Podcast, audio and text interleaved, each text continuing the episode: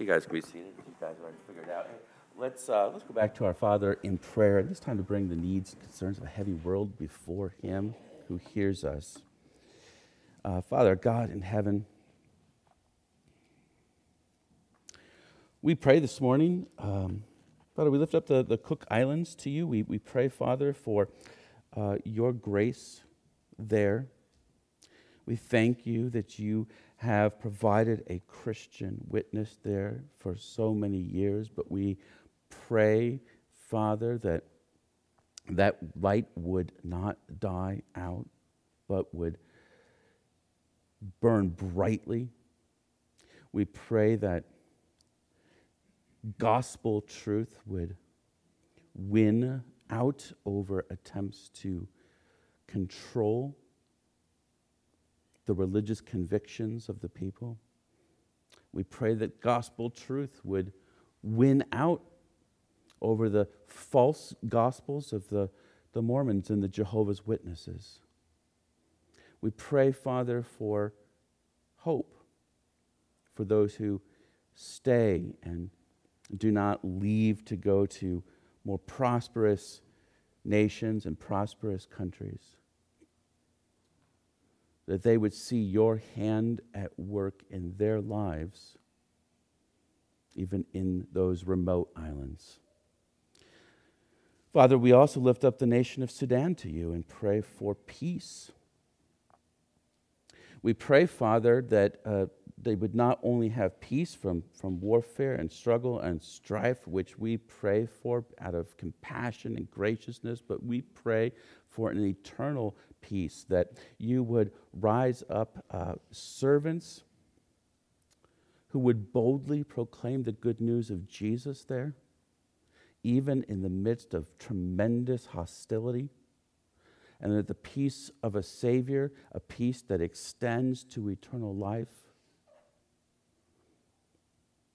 would be the foundation of a peace that they could not have imagined a generation ago. Father, even as we pray for witness and we pray for your grace in the midst of calamity, we lift up those individuals and, and communities that have been impacted by the fire bombing in Geauga County. We pray, Father, that your people, your churches, there, here, across Northeast Ohio, across our country, would lift up a better witness. That the true God is both not a God that tolerates injustice and sin, but will judge the wicked, and are a God who teaches us to show compassion and love our neighbor. And we pray, Father, that in the conflict between two false gospels, you would give us the boldness and the courage to proclaim a true gospel that gives hope. We pray, Father, for those of us who are scared, those of us who are broken, those of us who feel weak in our witness, that we would have the encouragement to lift up our voices to our neighbors and share with them the hope that we have. That we would have the confidence in our workplaces, in our businesses to open up the door of our lives to those who desperately need the gospel of Jesus Christ. We pray, Father, that as we uh, come to your word this morning to hear and study, that our hearts would be shaped by your word, by your truth, how you have spoken to us. And may you give me grace to preach faithfully. It's in Christ's name we pray. Amen. You guys would turn to or click or swipe or tap 1 Samuel 29. However, you get there. Uh, there are Bibles in the seats uh, underneath you if, if that's what you need, or pull out your phone, your tablet, or whatever you do. Uh, but we are coming quickly to the end of uh, 1 Samuel, and we will be finishing in just a couple weeks. But we got a couple big messages before we get there. So 1 Samuel chapter 29. Now the Philistines had gathered all their forces at Aphek, and the Israelites were encamped by the spring that is in Jezreel. And the lords of the Philistines were passing on by hundreds and by thousands, and David and his men were passing on in the rear with Achish, the commander of the Philistines, said, What are these Hebrews doing here? And Achish said to the commanders of the Philistines, is this not David, the servant of Saul, king of Israel, who's been with me now for days and years? And since he deserted to me, I have found no fault in him to this day. But the commanders of the Philistines were angry with him. And the commanders of the Philistines said to him, Send the man back, that he may return to the place to which you have assigned him. He shall not go down with us to battle, lest in the battle he become an adversary to us. For how could this fellow reconcile himself to his Lord? Would it not be with the heads of the men here? Is this not David, of whom they sing to one another in dances? Saul has struck down his thousands, and David his tens of thousands? Then Achish called David and said to him, As the Lord lives, you have been honest. And to me, it seems right that you should march out and in with me in the campaign, for I have found nothing wrong in you from the day of your coming to me to this day. Nevertheless, the Lord did not approve of you. So go back now and go peaceably, that you may not displease the Lord to the Philistines. And David said to Achish, Well, what have I done? What have you found in your servant from the day I entered your service until now, that I may not go and fight against the enemies of my Lord the king? And Achish answered David and said, I know that you are as blameless in my sight as an angel of God. Nevertheless, the commanders of the Philistines have said, He shall not go up with us into the battle. Now then, rise early in the morning with the servants of your Lord who came with you, and start early in the morning, and depart as soon as you have light. So David set out with his men early in the morning and returned to the land of the Philistines, but the Philistines went up to Jezreel. We, uh, we live in a world of uh, extreme views and hot takes, which probably isn't a good combination. And then you add in the fact that you can express those views to millions of people at a time, and you have a recipe for mass outrage breaking out at any moment. Well, I don't think that sort of outrage is great for our culture uh, generally. There is at least one good thing about it. Occasionally, it hits on a deeply honest idea that some beliefs, some ideologies, some behaviors are irreconcilable with others. We could probably stand to deal with those irreconcilable differences with more respect and, and more peace. But it's at least good and right to acknowledge that some ideas don't work together. It's just sometimes un- comfortable to say so. But that's not new. It's the way we give voice to it is. In the very early church, the, the fundamental question may have been Is Jesus the long awaited Messiah of Israel? Either he was or he wasn't. And how you answer that question radically changed the trajectory of your life. Soon the question centered on things like whether Christians would live the ethics of Greco Roman culture. Later, the question became who is Lord, Caesar or Christ? And on down through the ages. The, the temptations we face are not new, they just have different names. For those trying to faithfully follow God, 1 Samuel 29 points us to a stark reminder and a powerful encouragement as we make our way in the world. But let's set the stage a little bit because as we reach the end of the book of 1 Samuel, we've, we've reached a parting of the ways.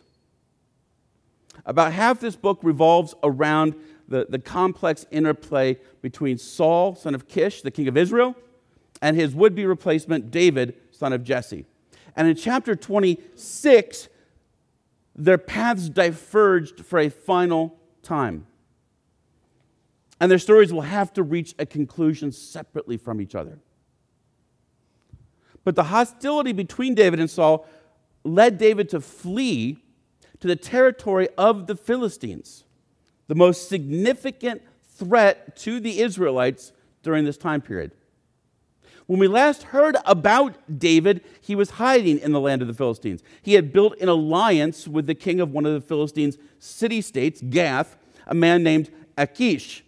And that was an uneasy alliance. Davis, David had previously fought in Israel's army, and he had helped to secure a number of key victories over the Philistines. He was still attempting to remain loyal to Israel. But to survive in a country that was hostile to his people and to his religion, he chose to keep those loyalties private. Here's how that worked if you weren't with us because the king of Israel, Saul, was hostile toward David. The Philistine king Achish assumed that David was the enemy of his enemy, and so therefore an ally, a friend and that David had fled to his city to escape political persecution. Meanwhile, David and his army made a home in the Philistine territory and went on military raids of some of Israel's other enemies that were some distance from the Philistine king's home. David would bring back some of the spoils of those victories to Achish as a tribute, but he wouldn't tell Achish that the uh, spoils came from Israel's enemies like the Amalekites and the Geshurites. Instead, he lied. And he told Achish that he had been raiding Israelite settlements. So, as far as Achish was concerned, David had turned heel. In fact, if, if David had conducted all of these military raids on his own people, there was probably no turning back for him. So Achish concluded that he had a loyal and very valuable ally. And at the end of that episode, there was sort of a cliffhanger when the Philistines began to get ready for war against Israel, and Achish told David that he was expected to join the army with his men in that war effort. Would David go? Would he really go to war on his own people? His questionable decision to, to live amongst uh, foreign people that did not share his faith had put him in a very compromising position. But we don't get the answer right away. Because the author of 1 Samuel refocuses our attention on Saul and his actions in the face of this oncoming Philistine threat. And now the metaphorical camera is back on David. The Philistines are mustering their troops where they've encamped, uh, where they've encamped at Aphek, a town probably on the edge of Philistine territory from which they would march north and west, or east, excuse me, to meet the Israelite troops in battle. And so that's the setup for this conflict. A conflict that begins when the military leaders of the Philistines notice David and his men. And they ask, What are these Hebrews doing here? Now, the Philistines are a bit of a mysterious people, but we're pretty sure they were originally invaders from the west, from across the Mediterranean Sea. And so their language and their dress, and even maybe some of their physical characteristics, would probably have differed enough from the Israelites that these Hebrews, as they called them, stuck out immediately. The existence of Israelites among their troops as they head out to war against the Israelites would probably give them concern. We get that. We don't have to go very far back in our history to find examples of people being uneasy around those they think might be a little too closely allied with a foreign adversary. But King Achish is quick to defend their presence. It's David, he says, the former servant of King Saul, who's been living under Achish's power and protection for some time now. He's a refugee. He's proved himself loyal. I trust him, Achish insists. But the mention of the name of David turns these soldiers' unease into outright concern. This is the David, David who killed the mighty champion Goliath. His victories were so great they sang songs about him. Maybe he's an enemy of King Saul. But what better way would there be for David to make amends with Saul than to go into battle with the Philistines and then start attacking them from in between and behind their ranks? That's pretty sound logic.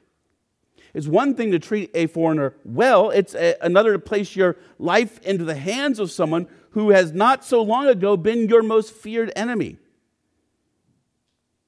And it wasn't even that many years ago that the Philistines had experienced a similar disaster. Back in chapter 14, when Saul's son Jonathan attacked the Philistines, there were Israelites who had fallen in with the Philistines, and they turned on the Philistines and create a new front in that battle.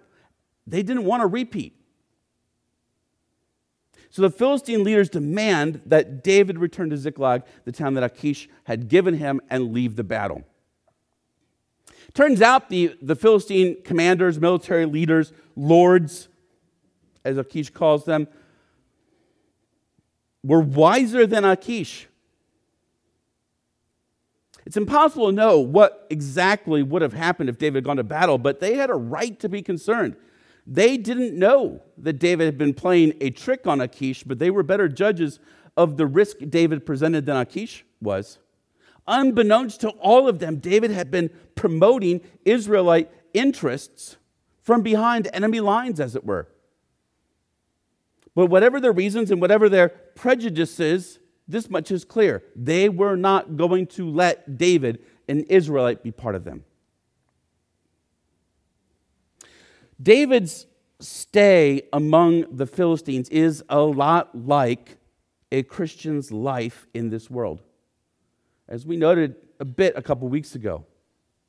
Although there may have been some questionable decisions that led to David's stay in the Philistines, David found himself as a foreigner a stranger, an exile among the Philistines. And many years later, the Apostle Peter would liken the situation of Christians living in this world to that of exiles.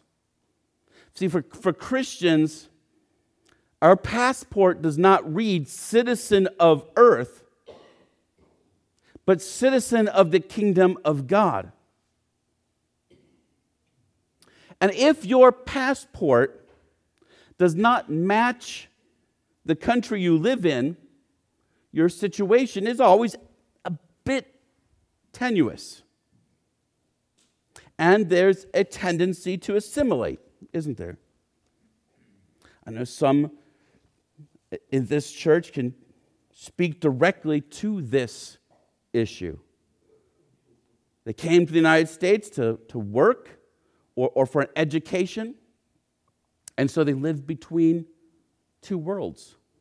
And, and the more American you can talk, the more American you can behave, the better you get along with others, the, the easier it is to get by. And some who come here do a truly excellent job of blending in. You'd never know they weren't Americans unless you checked their credentials, unless you checked their passport. And that's okay. If that's what you want, if you want to become an American, then all, by all means adopt American slang, uh, American dress, American customs. But for Christians, we were born in this world. And then we have been issued new passports that say kingdom of heaven. The expectation is that since we are in love with our new country and our new leader, Jesus, we will grow to adopt the customs and the language and the behavior of the Heavenites. That we will be assimilated to Jesus' culture. And at some point, the actions that we've done in the name of Christ, the language we've adopted in the name of Christ, the customs that we have adopted in the name of Christ will create a rift between us and the citizens of this world. Despite David living with the Philistines for 16 months, David and his army were easily identifiable. They didn't fit in. And David's past deeds in the name of his God could not easily be forgotten by his Philistine neighbors. And although David made efforts to fit in, he couldn't. His loyalty to his God, Yahweh, made total assimilation and unity impossible. The Apostle Paul cautioned Christians living in the city of Corinth who were adopting the world's ethics and the world's behaviors. And, and, and he wrote this in 1 Corinthians chapter 6, starting in verse 14. He said, Do not be unequally yoked with unbelievers, for what partnership has righteousness with lawlessness, or what fellowship has light with darkness? What accord has Christ with Belial? Or what portion does a believer share with an unbeliever? What agreement, what agreement has the temple of God with idols? And Paul went on to, to cite both God's laws and the Old Testament prophets about the need for God's people to be unique among the people of the earth, to stand out, to be holy. That's the root idea of holiness, to be set apart for God's purposes. If you live in America or you live in any part of the world significantly influenced by Western culture, you probably find people are fairly sympathetic to many Christian ideas. Love your neighbor. Treat others as you would have them treat you. That sort of thing. But but if you live a truly Christian life with uniquely Christian beliefs and uniquely Christian practices and uniquely Christian customs, you're eventually going to stand out as a little bit weird, even in those places. To say nothing of places that were not as influenced by the Christian message. In fact, you might run into some hostility because there are certain things that Jesus preached and taught that are not well liked by this world. Jesus said, I am the way and the truth and the life. No one comes to the Father except through me. That's a claim of exclusivity. That if you don't go through Jesus, you don't have access to God. There aren't multiple ways to heaven. There's the way through Jesus, and then a myriad of wrong ways, wrong turns. Jesus said, Sin no more. He had an ethical system that he expected his followers to live by. Jesus said, The one who rejects me and does not receive my words has a judge.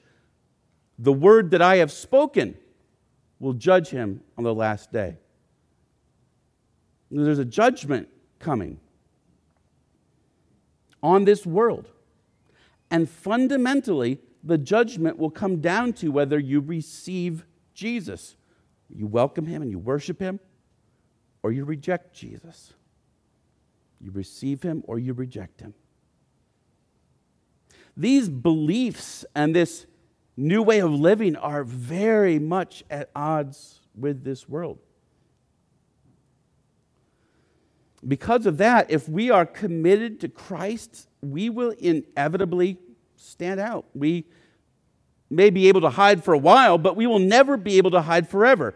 The world will reject us, it will never fully embrace us. And we might say that's mutual because those who wish to follow Christ can never fully embrace the world. Brothers and sisters in Christ, if that is if you number yourself among that group, there are no secret disciples. Eventually we all get found out.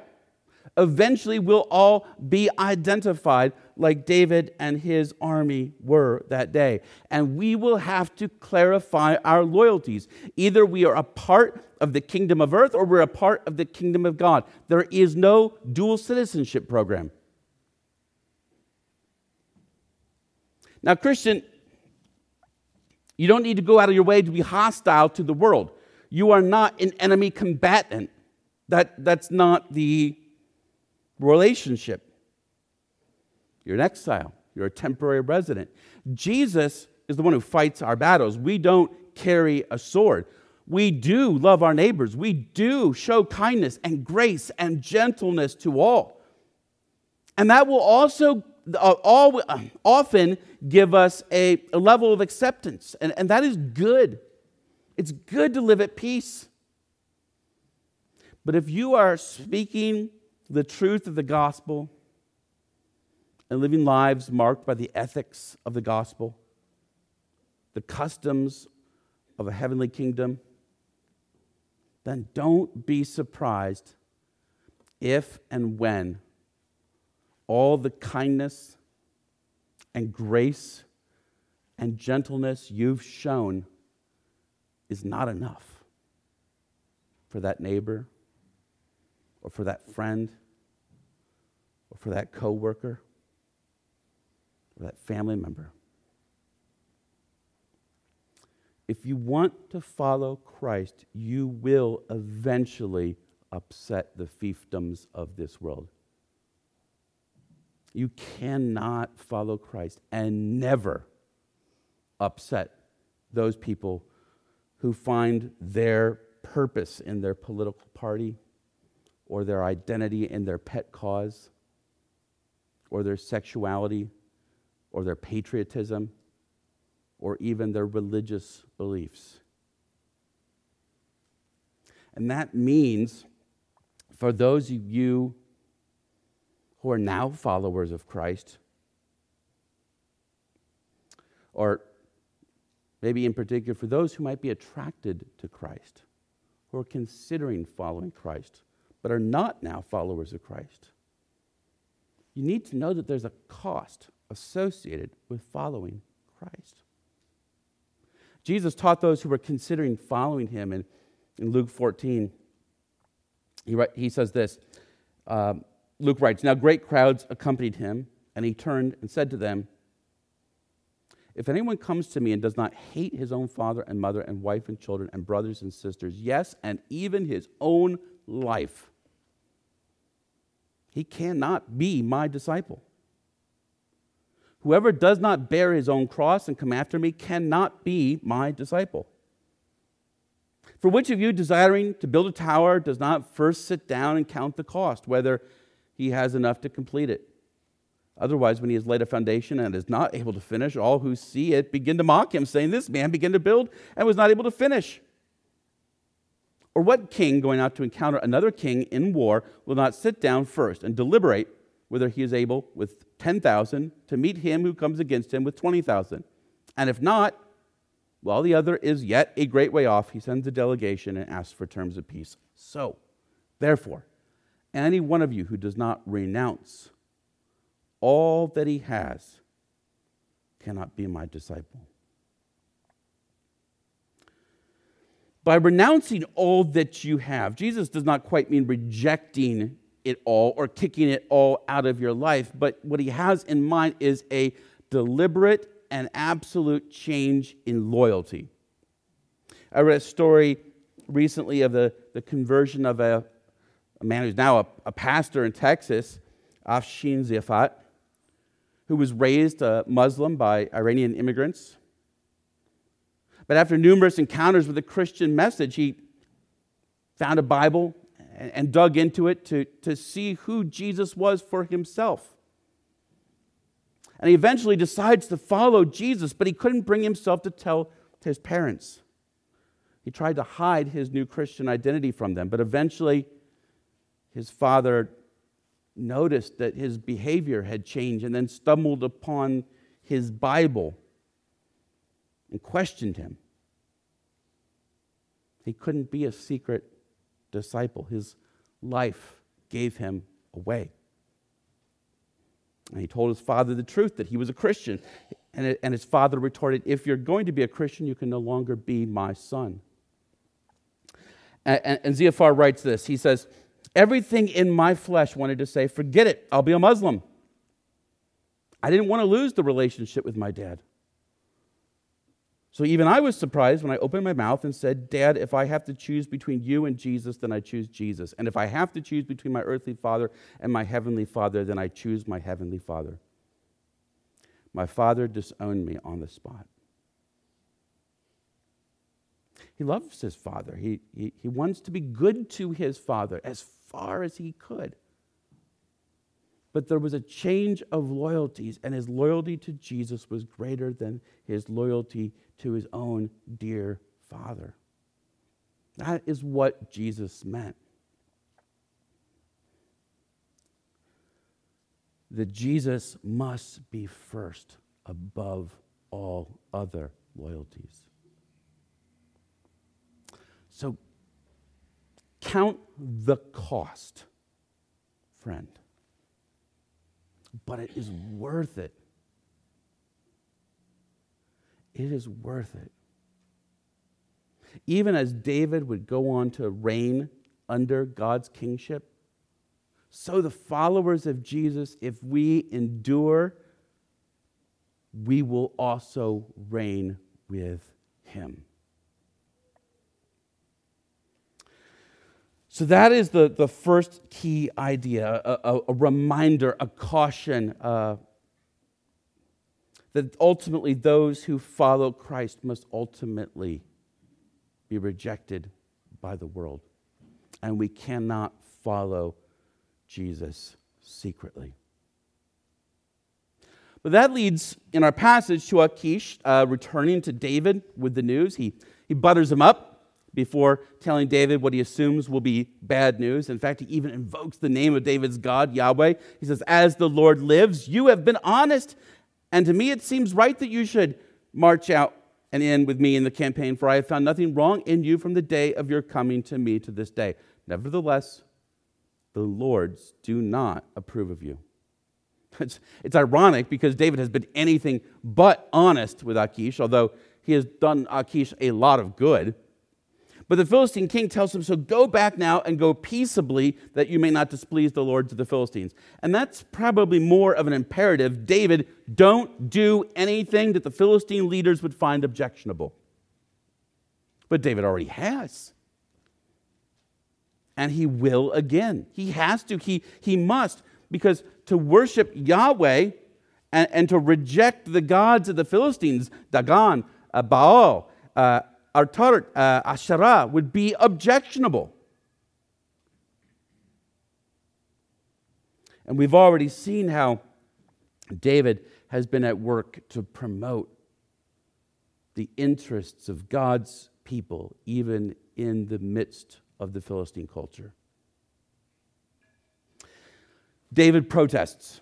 Well, it's impossible to know exactly what he was thinking. The whole of David's story points to the fact that he would bless his people, that he would do good for his people, not attack them. So it seems like this is part of the ruse, part of his gambit with Achish. If David was truly loyal to Achish, it would have been dishonoring for him to be told that he was unacceptable as a friend and an ally. And that's why Achish buttered him up to soften the blow. So if David seems unconcerned or even happy about this news that he doesn't have to go to war, that actually might make him look a little bit suspicious. But I also think if we, if we listen to David's words, that I may not go out, why, why may I go out and fight against the enemies of my Lord the King?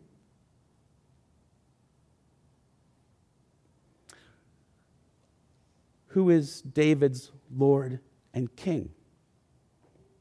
It's ambiguous. Achish probably thinks that he is speaking of himself. Oh, that's a nice thing for him to say. But as we read the book of 1 Samuel, what is the consistent refrain underneath everything?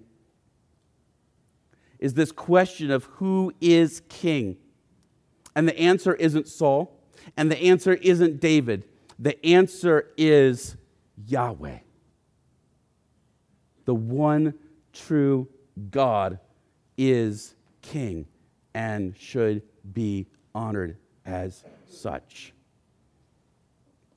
David's words, I think, are deliberately cryptic. But Achish tells him the decision. It's firm. David cannot go into battle. He must leave with his men first thing in the morning. So David returns to Philistine country, and the Philistines head toward Israelite territory.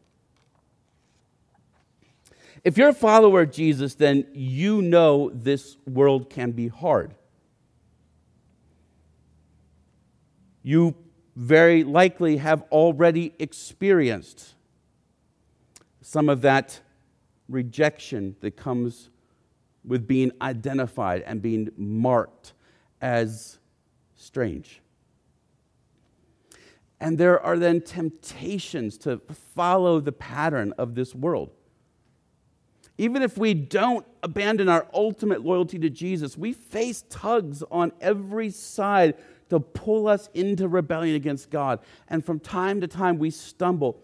At times, it seems like the weight of the world is overwhelming and we just need to give in.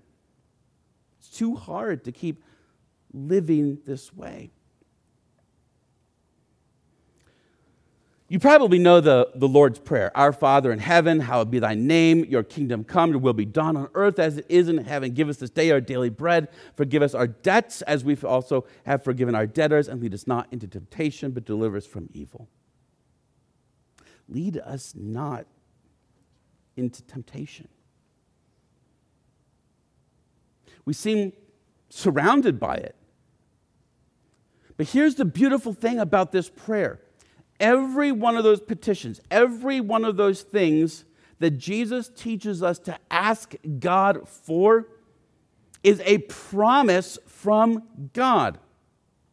Hallowed be your name. May your name be set apart as holy and honored. It will be. May your kingdom come. It will. May your will be done on earth as it is in heaven. It will. Give us our daily bread. He will. Forgive us our debts, our sins, as we also forgive those who sin against us. He will. But then, but don't lead us into temptation. All I see are temptations. But I think we misunderstand this request. It's not a request to keep the temptations from our heart. Now, even Jesus himself was tempted in every way, just like we are. But to be led into temptation is to walk headlong into the temptation instead of running from it, to give in to the temptation instead of resisting it. And God does promise this. The Apostle Paul put it this way, as even Grace read for us this morning No temptation has overtaken you that is not common to man. God is faithful, and he will not let you be tempted beyond your ability, but with the temptation, He will provide the way of escape that you may be able to endure it. This is the promise of God that no matter what temptation we might face, He will provide a way of escape. He will provide an out. He will provide a deliverance from giving into that evil there is a way out. And that is true even when we put ourselves in precarious situations like David did. By going to live among the Philistines and trying to con them into believing he was on their side, even that misstep was used by God for the good of his people. And when things got a little too thick, God was able to rescue David from a very dangerous situation. Either David would have felt pressured to attack his own people, or he would have had to rebel against the Philistines and put his life and the lives of his men at risk. It was a dangerous game he was playing. But God did provide a way of escape. David didn't have to take it. He could have thrown in his lot with the Philistines. There is nothing they could have done to stop him from attacking Israel on another front, away from the battle of Jezreel. And in doing that, he would have proved his loyalty to the Philistines and would have been accepted, undoubtedly, fully, wholeheartedly. But God provided an escape for David from the temptation to do evil, and he took it. That is a great hope and a comfort for those of us who follow Jesus. Though he demands a new ethics that's often at odds with this world, and though we can face immense pressure to give in to the old ethics of this world, he doesn't leave us helpless. He doesn't leave us powerless. He provides us a way out of the temptation. And he empowers us by his Spirit to take that sometimes difficult road. The author to the letter to the Hebrews, he was writing to Christians who were facing a temptation to cave and to throw in their lot with the world and stop following Jesus altogether. The most, the most serious of all crimes, the most serious of all sins. But he encourages us this way, speaking about Jesus. Since then, we have a great high priest who has passed through the heavens, Jesus, the Son of God. Let us hold fast our confession. For we do not have a high priest who is unable to sympathize with our weaknesses but one who in every respect has been tempted as we are, yet without sin. Let us then with confidence draw near to the throne of grace that we may receive mercy and find grace to help in the time of need. Do you understand what he's saying? He's saying that for Christians, Jesus is our high priest. Now, a priest is a mediator between God and humans. That's what a priest is. Jesus is that mediator. We have no need for any other priest. He made a way for us to be in a right relationship with the Father. Though we were sinners, He died to pay for sins so that we can be accepted by a holy God and escape judgment. But Jesus was tempted just like we are and he didn't cave to sin. That's what makes him a perfect priest and a perfect sacrifice. If he was a sinner, he'd have to die for his own sin, but instead he died for the sins of others. And that also means that he can sympathize with our weakness, as the author puts it, because he endured that weakness as well. Jesus felt the weakness of being tempted by sin. But he endured. So there's this great encouragement for Christians that when we are at our weakest, even when we stumble over sin, we do not have to hide from God. We don't have to run from God. Jesus himself, the King, sitting on a throne of grace, is ready to shower us with forgiveness and with comfort. Walking through this world is hard, but there's a king who is gentle and gracious to us. And I can't help but think of the hymn as it sings Are you hopeless? Are you guilty? Caught in shame for all your sins?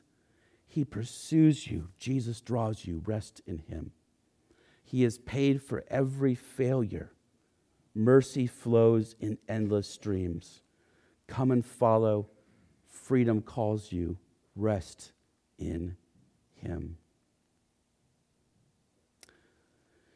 The cost of following Jesus is high. but our hope is in a priceless treasure to be gained. The road to following Jesus is often hard, but our encouragement is that He has gone before us and He has made a way, and He will not let us down. For those on the fence who are considering Christ and wondering about Christ, it means He's worth it. And for those of us who have made a profession of faith, who number ourselves by that name Christian, we have this encouragement that we do not need to give up. Let's go with this hope and encouragement. Let's pray. Father, God, uh, we thank you that you have ransomed our lives from the grave by the blood of Jesus Christ. For those of us who have come to him in faith and repentance, and, and we beg of your grace that we might see the way of escape that you have provided for us in our temptations today. And we beg on your grace for our missteps and our mistakes and our weaknesses and our failures, knowing that Jesus has truly paid it all and will hold us fast to the end. Help us to hold our confidence until the end. And we pray for those who are considering counting that cost even now about what it means to follow Christ, that they would see that it is worth it. The promise of reigning with Him unto eternity is worth it, and that He will not let us down. We pray this in His strong name. Amen. Let's conclude by.